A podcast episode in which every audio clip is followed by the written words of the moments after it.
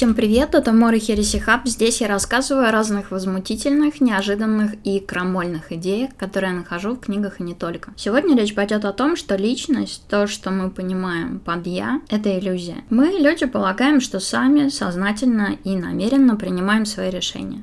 Но мозг — это миллионы локальных процессоров, совершающих свои действия в параллельном режиме. В мозгу нет единого командного центра, а я — некая личность, к которой мы привыкли, у которой есть своя история и к которой мы очень сильно привязаны, с которой мы себя ассоциируем. Это иллюзия. И сегодня речь пойдет об исследовании Майкла Газаниги, или Газаниги, как я его всегда любила называть, но правильнее все-таки Газанига. Людей с расщепленным мозгом. Людей, у которых разделены правое и левое полушарие. Ну и как обычно конечно, буду захватывать все, что относится к этой теме, так или иначе. Пару лет назад я столкнулась с исследованием Майкла Казаниги, и они произвели на меня огромное впечатление. Наш мозг состоит из двух полушарий, которые в обычном режиме работают согласованно. Майкл Газанига работал с людьми, болеющими эпилепсией, и для их лечения производили операцию разделения двух полушарий. То есть связь основную между двумя полушариями рассекали. И таким образом получали людей, у которых полушария работали более более или менее самостоятельно, с минимумом обмена информацией между ними. И это позволило пролить свет на то, каким образом вообще работает наше сознание. В результате выяснилось очень много интересного. Например, то, что ниже нашего уровня сознания, осознанности, нашего вот внутреннего монолога, как дум- когда мы думаем, я сделал то-то потому-то, находится очень активный, напряженно работающий бессознательный мозг, который помимо действий и поведения так называемого, ну не знаю, домашнего хозяйства, то есть есть дыхание, биение сердца, поддержание температуры. Мы сознательно никак этим не управляем. Все это происходит само по себе.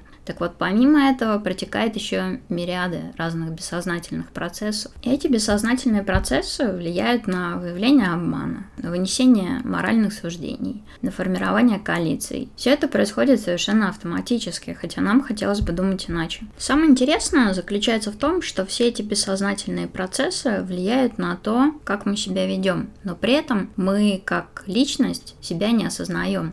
Сформулировать это достаточно непросто, но я приведу пример. Предположим, мы слышим шорох, и мы автоматически отпрыгиваем. Мы не давали себе осознанно такую команду, но после того, как это уже произошло, и, кстати говоря, с большой временной задержкой, мы затем придумываем историю о том, что мы подумали, будто в кустах была змея. Ну или там, что мы услышали что-то. Ничего подобного. Процесс отпрыгивания происходит значительно раньше, чем мы отдали себе в этом отчет. Ответ на вопрос, который мы себе даем, это придумывание. Это рассказ о событии из прошлого, которое мы создали, веря в его истинность. Но на деле это была просто бессознательная, запрограммированная реакция страха. Когда мы объясняем себе свои поступки, у нас возникают истории, выдуманные задним числом, с использованием вот запоздалых наблюдений, без доступа к бессознательным данным, которые, собственно, и привели к этим этим поступкам. Мало того, левое полушарие постоянно жульничает, пытаясь создать правдоподобный рассказ. Иными словами, слушать, как люди объясняют свое собственное поведение, очень забавно и интересно. Но вообще это пустая трата времени. Анализ экспериментов с разделенными полушариями реально сносит крышу. Получается, что мозг это не какая-то вычислительная машина, это комплекс из узкоспециализированных подсистем, которые работают параллельно. И, грубо говоря, это целая куча модулей, каждый из которых выполняет специфические задачи задачи. И при этом в модуле нет иерархии. Интересно, я вернусь к этому позже, что поиск какого-то финального звена в иерархии, какого-то царя, который всем руководит, является определенным, определенной спецификой нашего мышления, которая заложена в мозге. И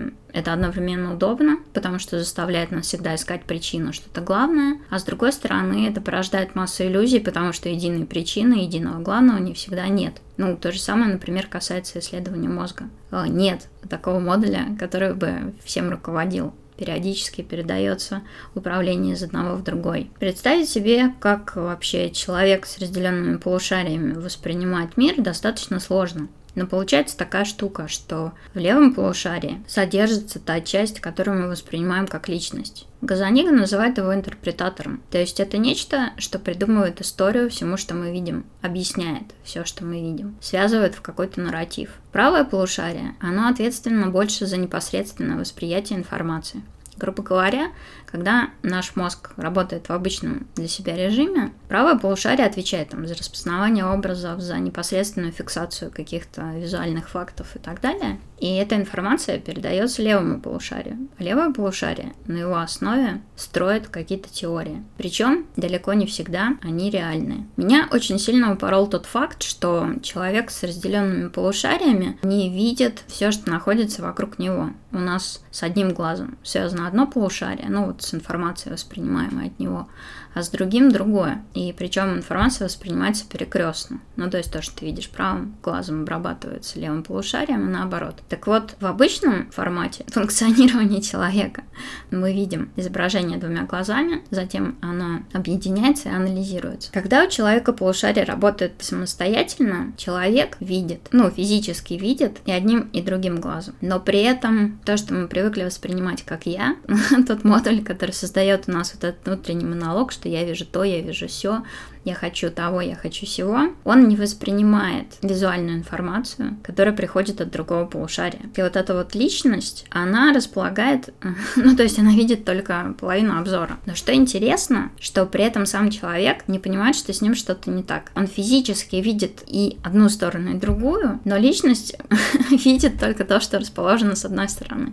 И это совершенно упоротая ситуация, над которой очень интересно подумать. Я рекомендую вам прочитать описание экспериментов. Получается, Получается, что если человеку с разделенными полушариями в области правого полушария продемонстрировать какой-то вопрос, какую-то картинку или какой-то предмет, безусловно, мозг его фиксирует. И с помощью руки человек может нарисовать что-то. Но при этом та часть, которая отвечает за личность, за вот такое нарративное восприятие реальности, она этого не видит, она не знает, что этот образ вообще был показан, но при этом создает иллюзию у человека, что с ним все в порядке. Оно адаптирует его к новой реальности. Сам по себе мозг располагал большим количеством информации, чем знал модуль объяснения, который находится в левом полушарии. Если происходит что-то абсолютно непонятное, что-то странное, что-то удивительное, что-то абсолютно вот выбивающееся из картины мира, человек не говорит, что я не понимаю, почему это. Там, почему вы нарисовали курицу? Ну, человек нарисовал курицу, потому что в области,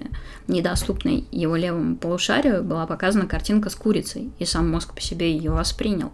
Но просто человек как личность личность об этом не знает. Так вот, этот модуль не говорит, что он чего-то не знает. Он пытается придумать объяснение, причем ему абсолютно не важно, насколько нелепо это объяснение. Почему ты нарисовал курицу? Ну, там, потому что я вдруг захотела курицу. Или, а что бы вы хотели, чтобы я нарисовал? Или я видел курицу, когда ехал к вам. Хотя все эти объяснения – это полная чепуха. В нормальной жизни задача вот этого модуля, который вырабатывает иллюзию «я», объединять все, что человек воспринимает, в какую-то внятную историю. При этом этот движок нарратива, как я его для себя называю, находит историю там, где ее нет. Эта часть нас постоянно ищет какую-то закономерность в окружающем хаосе. Она заставляет нас искать какую-то причину того, чему нет единой причины. И, и это же часть, которая заставляет нас считать себя цельными, заставляющая считать мир не хаотическим набором каких-то событий, а набором событий четко определенных и происходящих из-за того, что Бог так пожелал, или из-за того, что человек там хорошо себя вел, или потому что он понял какие-то законы. Так вот, эта часть зачастую заставляет нас совершать огромное количество ошибок. Дело в том, что осознание каких-то серьезных проблем требует времени, которым мы не всегда располагаем. Поэтому наш мозг поощряет бессознательные процессы. Вообще эволюция поощряет бессознательные процессы, потому что сознательные требуют времени, требуют памяти, то есть они трудозатратны. Кстати говоря, если мы проанализируем наши ежедневные какие-то операции, то мы поймем, что большая часть наших действий совершается автоматически. Даже очень сложная работа, требующая умственных усилий, по большей части производится автоматически после того, как мы обучились ей. И вот именно каких-то серьезных умственных усилий требует не такое большое количество работ. Кстати, очень интересно подумать о проблеме, которую поднимают буддисты. И вообще говоря, удивительно, что вот эта вот идея о том, что у нас нет личности как таковой, а есть только ее иллюзия, забавно, что буддисты рассматривали эту проблему много тысяч лет назад и были правы. Так вот, огромное количество операций ежедневных происходит на автопилоте. И более того, я как-то подумала о том, что взрослый человек очень редко находится в настоящем моменте. Мы находимся либо в будущем, то есть мы продумываем, что мы будем делать в будущем, продумываем какие-то варианты, мы что-то планируем, то есть когда мы гуляем, мы размышляем о чем-то. Либо наш мозг витает в каких-то абстрактных областях. Мы обдумываем какие-то идеи, обдумываем вещи, которые мы потребили, что мы с ними делаем, мы строим какие-то умозаключения. Либо мы находимся в прошлом, реминицируем и размышляем о своих ошибках или о том, что было приятным, или что ты там делал вчера, и, и, и что ты будешь делать в будущем. В итоге получается, что в настоящем моменте, осознавая то, что мы делаем, мы находимся очень редко. И, безусловно, огромная часть этих процессов происходит автоматически. Очень большую часть жизни мы находимся на автопилоте. Наш мозг не любит напрягаться, а поэтому суждения, быстрые решения они адресованы тому, что Канеман, например, называет системой 1. Это система интуитивная, работающая на категоризациях, на стереотипах, на каких-то простейших вообще выводах, не слишком разумных и зачастую приводящих нас к ошибкам. Но при этом очень быстрых. Мы очень быстро принимаем решения в отношении различных людей. Мы очень быстро поддаемся так называемому эффекту ореола. То есть, если человек нам нравится, мы приписываем ему какие-то бонусы, мы значительно толерантнее к тому, что он говорит, и мы считаем, что он умнее, чем он есть на самом деле, по сравнению с теми людьми, которые нам не нравятся. Мы принимаем решение о том, готов ли человек войти в нашу банду или нет, во многом также автоматически. Кроме того, в нас встроен определенный набор моральных предписаний. Казанига, точно так же, как и Вааль, книгу, которую я недавно прочитала, говорит о том, что на самом деле моральные установки встроены в нас с рождения. Определенное понимание о том, что там брать чужое плохо или что убивать это нехорошо, в какой-то своей зачаточной форме они присутствуют у нас точно так же, как мораль и зачатки альтруизма присутствуют у приматов,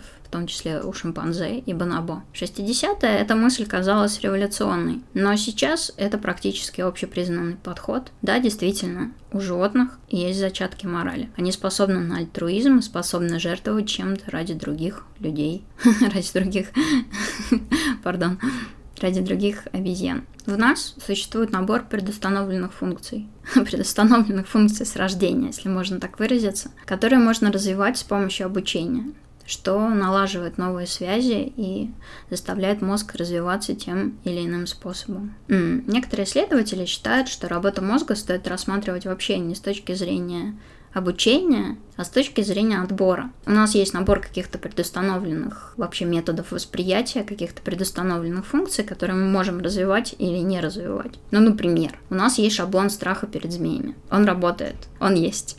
Но очень трудно научиться бояться цветков. Ты можешь научиться боевым искусствам, ты можешь научиться писать картины, ты можешь научиться петь песни, но ты не можешь научиться разговаривать ультразвуком или еще делать что-то подобное, просто потому, что в нашем организме такие вещи не заложены. Получается, что целая куча вещей, которые приписываются влиянию религии или влиянию хорошего воспитания, на самом деле они во многом встроены в нас. Но наш разум постоянно оказывает влияние эффекта прайминга или так называемый эффект предшествования и выделения категорий. Если, например, вам сказать сначала слово «еда», а потом попросить заполнить отсутствующие буквы в слове где мы знаем, что первая буква М, а последняя О, вы с высокой вероятностью напишите мясо. Если при этом вам скажут слово «мыть», вы с высокой вероятностью напишите мыло. Просто потому, что мозг устроен таким образом. Он сразу же ассоциативно настраивается. Работа мозга на основании ассоциации, она также настроена, и мы ее никак не контролируем. Наш движок объяснений, который рассказывает истории, может придумать абсолютно замечательную байку о том, почему мы испытали то или иное чувство, почему мы взяли ту или иную книгу. Но очень часто эти действия на самом деле происходят вне нашего контроля. Они происходят бессознательно. Но затем мы объясняем их удобным для себя образом, уже постфактум. Меня очень поразило словосочетание, которое использует Газанига. Это словосочетание «мир, придуманный задним числом». Получается, что очень часто, когда мы совершаем поступки на основании неясных нам мотивов, мы затем пытаемся встроить эти поступки в наше видение нашей жизни и придумываем им объяснения, которые на самом деле не верны. Этот процесс еще называется рационализация. Ну, если вам интересно, вы можете почитать об этом. Так вот, мир придуман задним числом, это звучит довольно, довольно упорото. Но, похоже, во многом это так и есть. В опыте с разделением полушарий Газанига показывал в области восприятия правого полушария, то есть недоступного для нарративного движка, ряд каких-то страшных образов. По-моему, он показывал картинку правил безопасности в самолете, но какую-то достаточно жуткую. Эта картинка определенно была воспринята мозгом, но при этом сам человек как личность об этом не знал. Он испытывал очень сильные эмоции. Он испытывал испуг, он испытывал какое-то отвращение, при этом он не знал, почему это происходит. И поэтому пытался придумать какое-то объяснение своему состоянию. Он говорил, что я не понимаю, что происходит. Вроде бы, доктор, я вас не боюсь, но я чувствую себя неприятно. Возможно, на меня там не так посмотрел санитар, Придумалась какая-то причина, по которой человек чувствует себя плохо. Это его каким-то образом успокаивало. Меня в этом смысле очень сильно поражает тот факт, насколько гибко подстраивается вот эта вот система объяснений к самым странным обстоятельствам. Свет на это проливают разные больные с синдромами, когда они не могут узнать свои собственные конечности. Есть очень интересное расстройство, когда человек не воспринимает свои руки или ноги как свои собственные. Это происходит из-за поражения области мозга, которая отвечает, собственно, вот за пространственное восприятие своего тела. Или, например, синдром Капгра, когда человек видит своего родственника или знакомого, и, ну, он видит его лицо, но при этом у него отсутствует э, возможность связи с модулем узнавания, он не испытывает знакомых эмоций, и поэтому он делает вывод, что этот человек самозванец. В этом случае модуль объяснения пытается придумать какое-то обоснование очень странной ситуации. Например, в книге Казаниги приводится пример пациентки, которая не воспринимала свою собственную левую руку. И она спрашивала, доктор, типа, чья это рука? Доктор говорил, ну, как, по вашему мнению, чья она? Пациентка говорила, ну, точно не ваша. Он говорил, а тогда чья? Пациентка говорила, не моя. Прекрасно, говорил доктор. А чья же эта рука? Пациентка говорила, наверное, это рука моего сына, доктор. В этом случае часть мозга, которая отвечает за информацию о положении рук в пространстве и вообще следит за их жизнью, она ищет данные, но не находит, если повреждены какие-то нервы. Система контроля не получает информация о том, где находится рука, жарко ей или холодно, она начинает волноваться. Но если эта система повреждена, то по сути для человека рука отсутствует, потому что он не воспринимает ее вообще. И тогда наш нарративный движок должен придумать этому какое-то объяснение. И он это делает, говоря, что это рука ее сына. Вся информация, которая находится в книге Газаниги, она отлично связывается с великолепным трудом Канемана. Я уже неоднократно рекомендовала книгу Канемана «Думай медленно, решай быстро», потому что это одна из тех книг, которая, честно говоря, полностью меняет восприятие реальности вообще. Грубо говоря, книга Канемана показывает, что человек абсолютно нерационален. И он демонстрирует те искажения, которые совершает вот это правое полушарие, ну, условно говоря, понятно, что там участвует много модулей, принимая абсолютно спонтанные, запрограммированные простые решения. Меня поражает, насколько изобретательным является вот этот вот движок порождения иллюзий и насколько мы привыкли на него полагаться. Нет вообще границ самообмана человека, если он не готов подключить свою систему 2 и как следует осмыслить, что происходит. Недавно я смотрела видео из курса, которое тоже рекомендую всем посмотреть. Это искусство ежедневного мышления, которое лежит на EDX. И я смотрела главу про обучение. Исследователи и ученые говорили о том, что мы очень склонны полагаться на методы обучения, которые на самом деле приносят минимальный эффект. Например, все студенты когда обучаются. Они ведут конспекты, они перечитывают материал много раз, и очень часто у них складывается ощущение, что они все поняли. Ну, у меня, например, очень часто складывается ощущение, что я все поняла, что после того, как я прослушала какие-то лекции или посмотрела какие-то видео, теперь-то мне точно все понятно. И я думаю, я не единственная. И более того, удовлетворение от этого ощущения, что ты что-то узнал, оно очень огромное. Но исследователь видео рассказывал о том, что все эти методы на самом деле далеко не так эффективны, как принято думать, что единственный эффективный метод — это recall from memory, то есть это восстановление в памяти то, что ты прочитал или то, что тебе рассказали. Иными словами, ты слушаешь, затем ты пытаешься воспроизвести основные тезисы, и вот тут-то выясняется, что ты понял на самом деле. И очень часто получается, что ты не понял ничего, и что тебе придется все переслушать и все пересмотреть. Такой метод обучения показывает огромную эффективность, но к нему прибегают нечасто, потому что он, он сложный. ну, он сложнее, чем вот это вот интуитивное ощущение, создаваемое, что ты разобрался и ты все понял. Книга Канемана — это огромное хранилище информации о когнитивных искажениях, которые действительно поражают и меняют взгляд на человеческое бытие там, и анализ в целом. Но если объединить это с опытами Газаниги, то эффект оказывается просто неимоверно сильным. Это был Амор и Хереси Хаб. Кстати говоря, я видела, что на Патреоне присоединилось ко мне еще несколько человек. Это очень здорово. Спасибо, ребята, за то, что вы кидаете мне свои баксы и я честно выпила кружечку сидра, я не, я не обманывала. Если вам нравится то, что я делаю, смело присоединяйтесь. И следующий выпуск будет очень необычным, потому что я позвала человека, который круто разбирается в книгах и который, как мне кажется, может рассказать много интересного. Всем пока!